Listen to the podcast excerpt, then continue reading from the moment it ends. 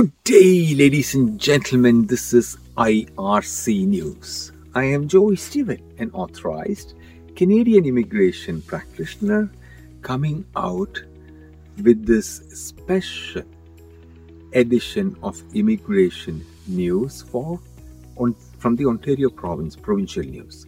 This news was released by the Ontario government on the 15th of August 2023 I am coming to you from the Polinsys Studios in beautiful Pleasant Point, Nova Scotia. Today is the 19th of August 2023. Ontario issued targeted invitations to apply to potential candidates in the expression of interest system who, who may qualify for employer job offer, foreign worker stream. skilled trades occupation, okay, candidates only received an invitation if they had a score of 30 and above and a job offer in one of the national occupation codes NOC below. It's too long to narrate, so please check the list in my description, which is given under this video. Okay, under the health occupations, the skills trade was first, now it's health occupations.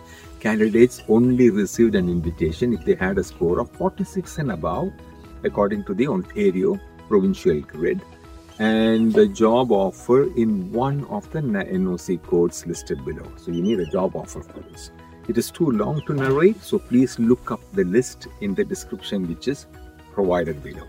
The next was for the pick was for tech occupations. Candidates only received an invitation if they had a score of 46 and above and a job offer in one of the NOC codes, which is too long to narrate. So please check the description which I have provided in the in the in the, description below.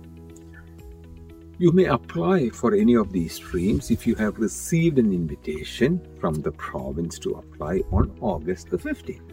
2023.